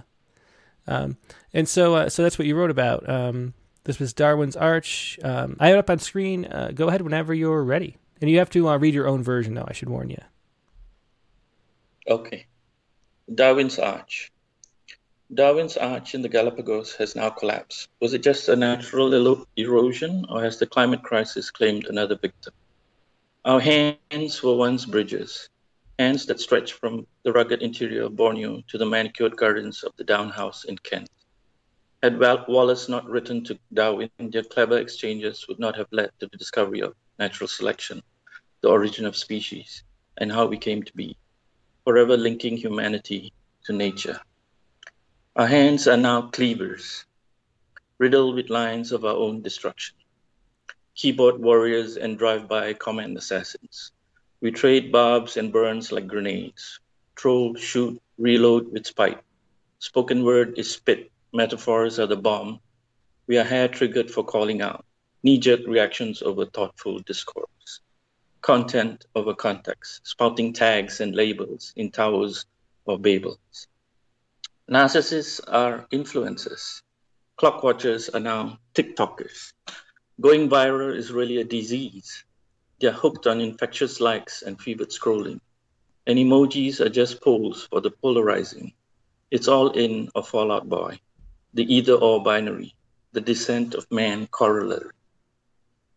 Opposable thumbs once evolved to grasp tools, now they swipe right or swipe left as Tinder fuel for armchair outrages and victimhood stages. If a click is all you need to feel empowered, then a dick or a clit that is serviceable is all one needs to be laser sighted as targetable. The online climate isn't changing, it's in crisis. And yes, our house is burning. We are turning back in time, tweet by nasty tweet, letting the flames spread from room to chat room until all that's left are bashes of ashes and roasts for the compost file. The flamethrowers are devolving into carbon copies of our sapient cannibalistic murderous origins. After the crime scene is yellow tape, do not cross. Their fingers should be dusted for hashtags. Fighting fire with fire is futile. Gunshot residue is never neutral. The selfish gene really is selfish, but even the blind watchmaker knows when to call it quits and walk away. Watch this space. Another YouTuber has melt has a meltdown over a screen cap takedown. If the survival of the fittest in all its full, it's the survival of the fittest in all its full glory. As another arch enemy breaks off and sinks beneath the weight. Oh, excellent poem. A a surprising turn, and I could not agree more. That was Darwin's Arch uh, by Julian Matthews. Thanks so much for sharing that, Julian. Where are you calling from? I forgot to ask. Uh, I'm from Malaysia. Ah, well, th- so glad you could join us. Uh, just wonderful poem and, and great, um, great turn there into. Um, I love that line. Our hands are now cleavers, riddled with the lines of our own destruction. It's just so true. Um, and try to make a nice, you know, happy space for online, and, and hope we are here with the Rattlecast. But thanks so much for joining us. It's a pleasure to have uh, have you on. Thank you, Tim. Yep. Have a good night. Hope to see you again soon. You too. uh, Julian Matthews with uh, Darwin's Arch. And let me show you that I, I was looking earlier this week. I think maybe when, when he and some other people submitted the poem, um, if there's a picture, if uh, there's a picture of it actually collapsed, and there wasn't at the time, but I just noticed as I was scrolling by that this um, this image, this is this is how it was. But down here, there's a tweet with an actual picture of the uh, gone, and so there, that's what's left of it. It just collapsed. So uh, that was Darwin's Arches by uh, Julian Matthews. Oh, and you can uh, find Julian at, uh, I guess it's got the hashtag Julian's Poems. J U L I A N S Poems. I think you can find him. I think I've seen him on Twitter, maybe. Or, um, or maybe YouTube. I've seen him somewhere. Um, so just go to Julian's Poems you'll find some of his poems. Okay, let's try to circle back uh, to see if we can catch up with uh, Joseph Cecchini for the first time and uh, see if Joseph can uh, answer. Okay, well, Joseph's still not picking. Oh, going, Tim? oh, I think I just hung up on him now. Are you there? Tim? Oh, you're still here. Okay. How you doing? yeah, good. You uh, you answered right as I was like giving up and hang up. So uh, glad glad to have you on. Um, I don't know if you Thank want you to come in on video. Um, you would have to click the camera button if you want to, but you don't have to. Um, Okay, is that is that good? yeah, we're good. So we see you and hear you. Um, and where are you calling from? I'm calling from uh, Western Pennsylvania. Ah, cool. Well, I'm so glad you could join in. I I love first time callers. It's always really fun to uh, get new people on. Uh, so, what do you have to share with us this week? Okay, today uh, today I am sharing. It's not a prompt poem, uh, but I am sharing a. Uh, it's probably my maybe my tenth or twelfth poem. I just started writing about it like less than a year ago. This one I wrote. I was watching a friend watch baseball because I don't really watch baseball myself, but Mhm. uh, I was just in awe of um these. Uh, they call them ball girls, but they're actually women. Uh, okay, let's just like, be real here. They're all over 18. I'm, I'm fairly certain. Uh, they call them ball girls, so that's what I'm going to go with. But I was just in admiration of them, and at the same time, I, I just had a feeling there's a poem in here somewhere, but I didn't know what it was. When I started writing it, all of a sudden, something just hit me. I had this really strong, empathetic response. Long story short, this is basically me trying to call out something that I was in awe at first, but then I started to feel these kind of sexist undertones throughout the whole thing. Mm-hmm. And uh, I just wanted to try to call out basically in this poem. And at the same time, I wanted to celebrate what these women actually are. Yeah, and, and so for anybody who doesn't watch baseball, the ball girl girls are people down each line that get the foul balls because there's a lot of you know foul balls that go past first base and, and they, they so they're they're fielding balls like the Major League Baseball players like like hit off the bat and uh, catch them And, before and they get in the way, stands. way, you know, fewer reasons than the, you know the the actual players have to do. it. I mean, Exactly for like minimum wage balls. or free tickets. Yeah. Yep. Exactly. And, Which I and go into. before before they had the just last a couple of years they, they put up netting. But um, I don't know if you watched baseball at all before that, but before netting, they were like saving people's lives because uh, you know people exact- be like eating a hot dog with a ball coming, they you know catch it right in front of them. So um, yeah, well here we go. This is here's to the ball girl, ball women. Go ahead whenever you're you're ready. Okay. Here's to the ball girl. Ball woman? Let me into those statistics you know, but never get to talk about with drunken, pissing, nacho flavored men. All middle around the belt loops, but somehow still no cushion. Even ones just off the dugout who remind you of your father when he smiles, though not at you, but at that line drive quick catch that you made but didn't make you. I won't understand a word. I don't watch baseball. But I don't turn it off when I see you squatting on a five gallon bucket, holding human shield position while the boys are off to play. My friend, who watches baseball, told me that you know to get up on a pop fly by watching all the outfielders' attitudes. They know a doomed trajectory when they see one, but not as well as you. You keep one eye on the ball and the other on the stargazers catching falling balls and how they spit and always run away without looking any smaller to you. You know a doomed trajectory when you see one. The kind that shatters noses if you miss them, just a little late. And all the kids are watching, so you put your nose between them and that zip line fast pitch going wild until you stop it in your mitt and give it to the kid behind you like a gift it wasn't meant to be.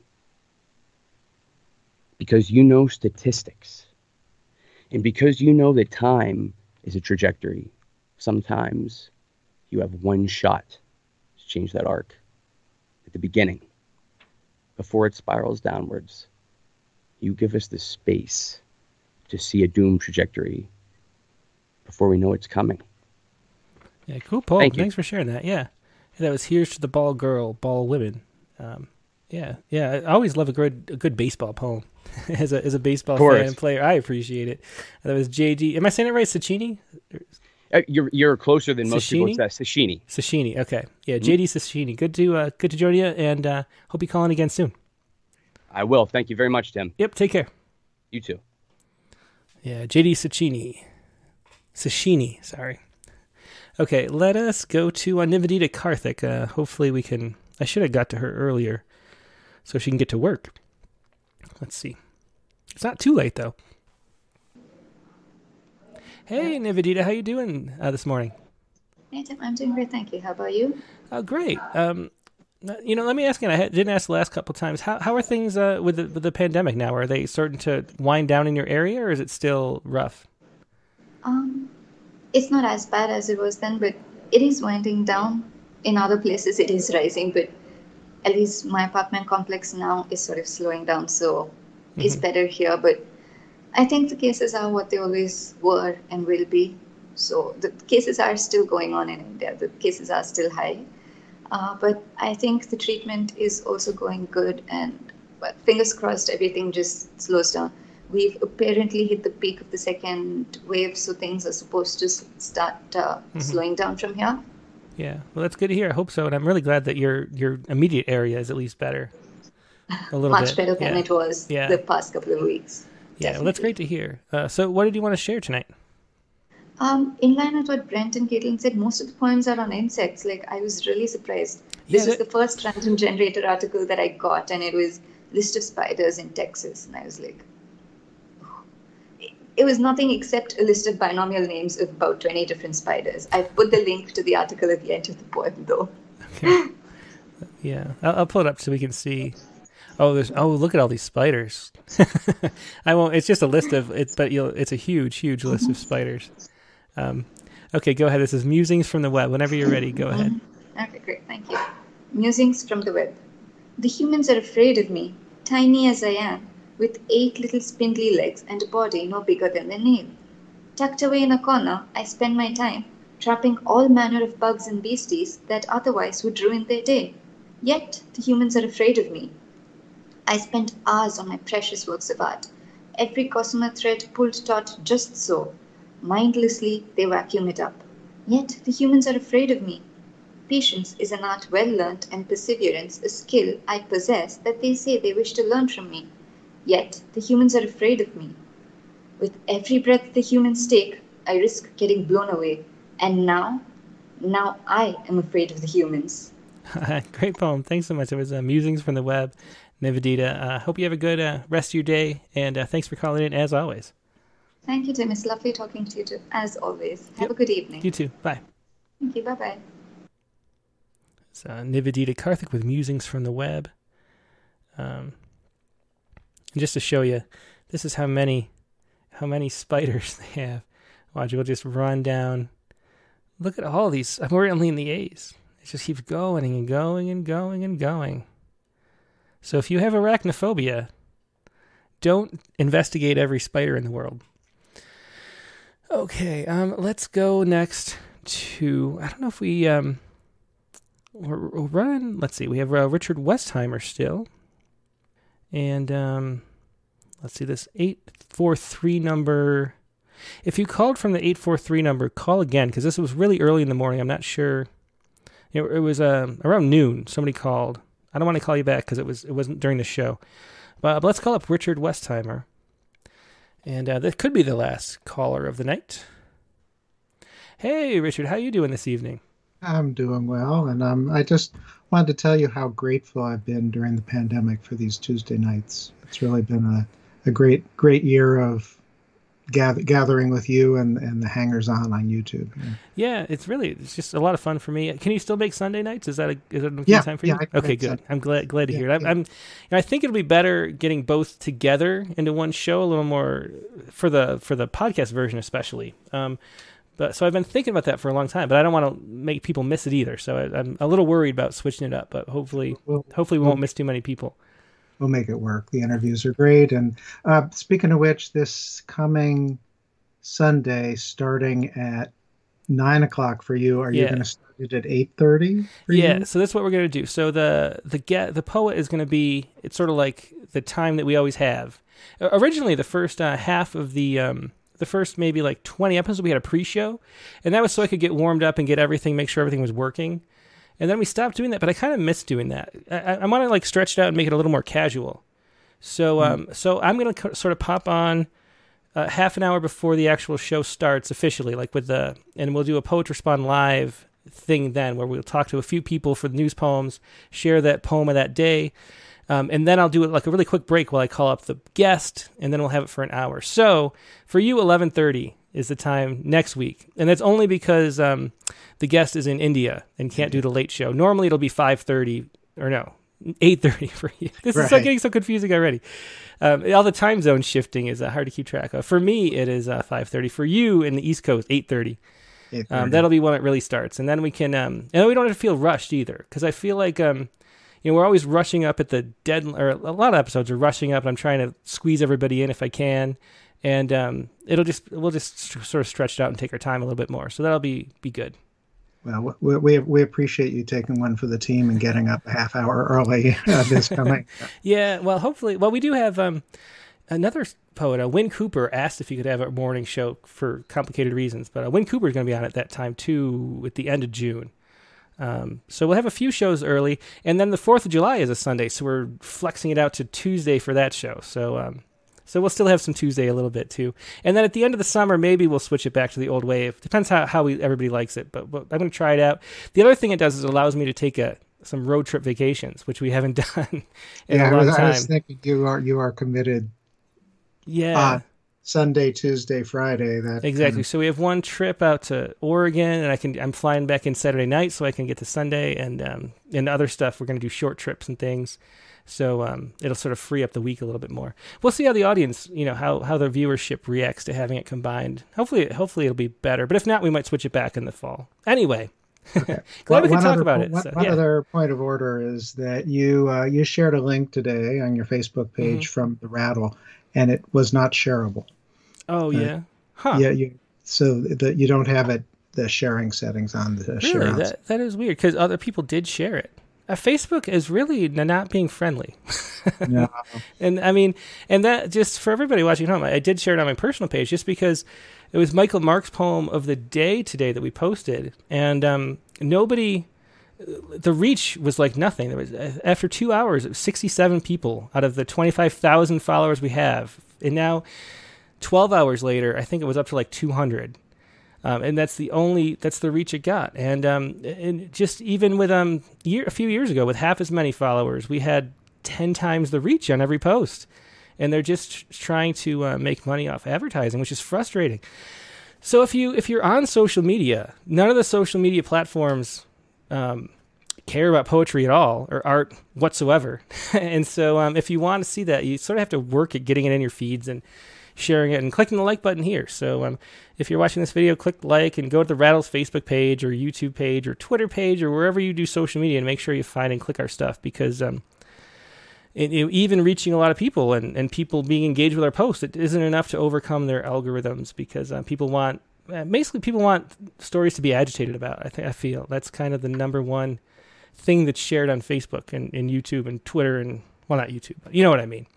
Yeah. So anyway, uh, yeah, thanks for bringing that up, Richard. Too. So so this is a good good good wrap we're having here about multiple multiple things that are worth talking about. Uh, but let's get back to your poem. So what did you have for us this week? Uh, so I, I did a I did a poem on uh, the Wikipedia thing, but this morning there was a news article about. There was something on the news Mhm. about it, so I'm Oh, going to wow. read it for Poets. Respond. Oh, You don't, okay. you don't get to see it tonight. okay, we'll keep it. Keep Uh, it so I. I I pulled up the uh, palindrome poem from last week, which Ah. I haven't. Okay, cool. Well, here I'll put it up uh, for everybody, and go ahead whenever you're ready. It's up. Okay, and the epigraph, which I have at the top, and you'll see why, is this amazing line from Francis Bacon: uh, "All colors will agree in the dark." Oh, I love that. I never heard that before. That's great. Yeah, it's it's uh, if you go go in and read the sort of origins of it, it's it's a little wild. So all colors will agree in the dark, Francis Bacon. When sleep comes easy, all colors agree in the dark. And when the sun creeps up to the horizon and light peeks through our bedroom window, do you find that the hue of you, us lying next to each other, vibrates psychedelic, us together like oil paints smeared with fingertips?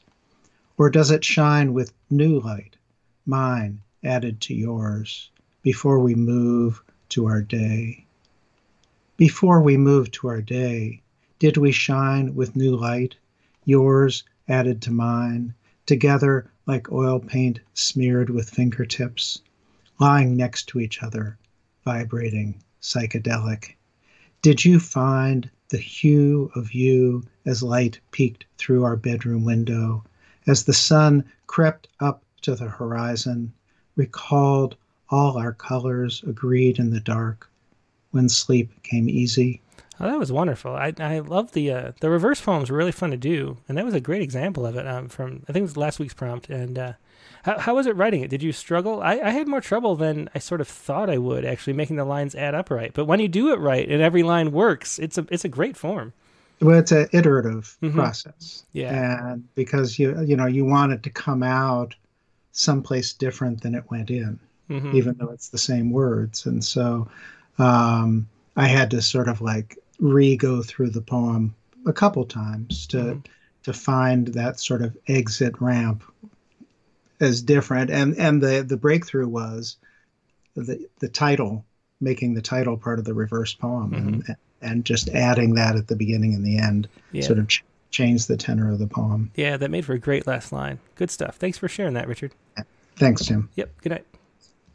That was Richard Westheimer with "When Sleep Comes Easy." And um, let me double check to make sure I'm not missing anybody. Yes. Okay. Uh, and over here. Okay, so I think that is it for tonight. Thanks everybody for uh, joining us on the Rattlecast. As always, it's always a pleasure. Uh, wonderful interview with um, with uh, Kerrin McCadden. It was fun to listen to her poems, and uh, and they're just wonderful. She's just a great poet. Uh, once again, her book was Amer- er, American Wake Here, and you can find that at KerrinMcCadden.com. Um, and from Black Sparrow Press, of course. Now, uh, next week's guest, I, uh, we just talked about it with Richard, um, but next week's guest is going to be. Oh, wait, let me do the prompt first. Sorry. Before we say that again, the prompt for next week is going to be right here. Uh, write a poem about a parasite. Be as literal or figurative as you wish. That is the prompt for next week. Write a poem about a parasite. Be as literal or figurative as you wish. Of course, these prompts are always optional. You can share whatever you'd like on the open lines or poems about current events or stuff you published recently. But the prompts are a way to just get everybody writing poetry, which is our goal here at Rattle all the time. These are prompts that Megan writes every week, and then me and Megan try to write a poem, and uh, you guys can share a poem too. And uh, next week's guest, once again, is going to be um, Sup- Dhaliwal, and her her new book is The Yak Dilemma. It's her first book. Um, really interesting. I, it's too far away to reach. I, I should have put it up on screen, but um, it's very interesting inside too. And um, she's a poet based both in the UK and India, I believe.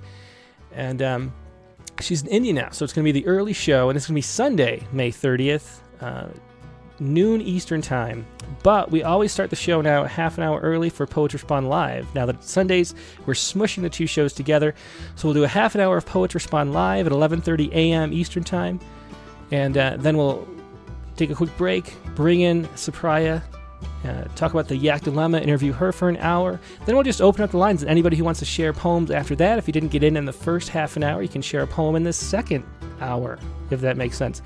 So hopefully that's not too confusing. I think this is a slightly better format for several reasons. Um, it'll be a little easier to. I'm also going to do more clips from shows too, because that's a lot of fun to do too. So, um, so that is Rattlecast number 95. The new, the new day, Sunday, May 30th, right at the same time, but a half an hour earlier as uh, Poetry Respond Live has been. Uh, that's going to be with uh, Supriya Kaur Dhaliwal and her new book, The Yak Dilemma. So we'll see you then. Hope you have a good night and uh, talk to you soon. Good night.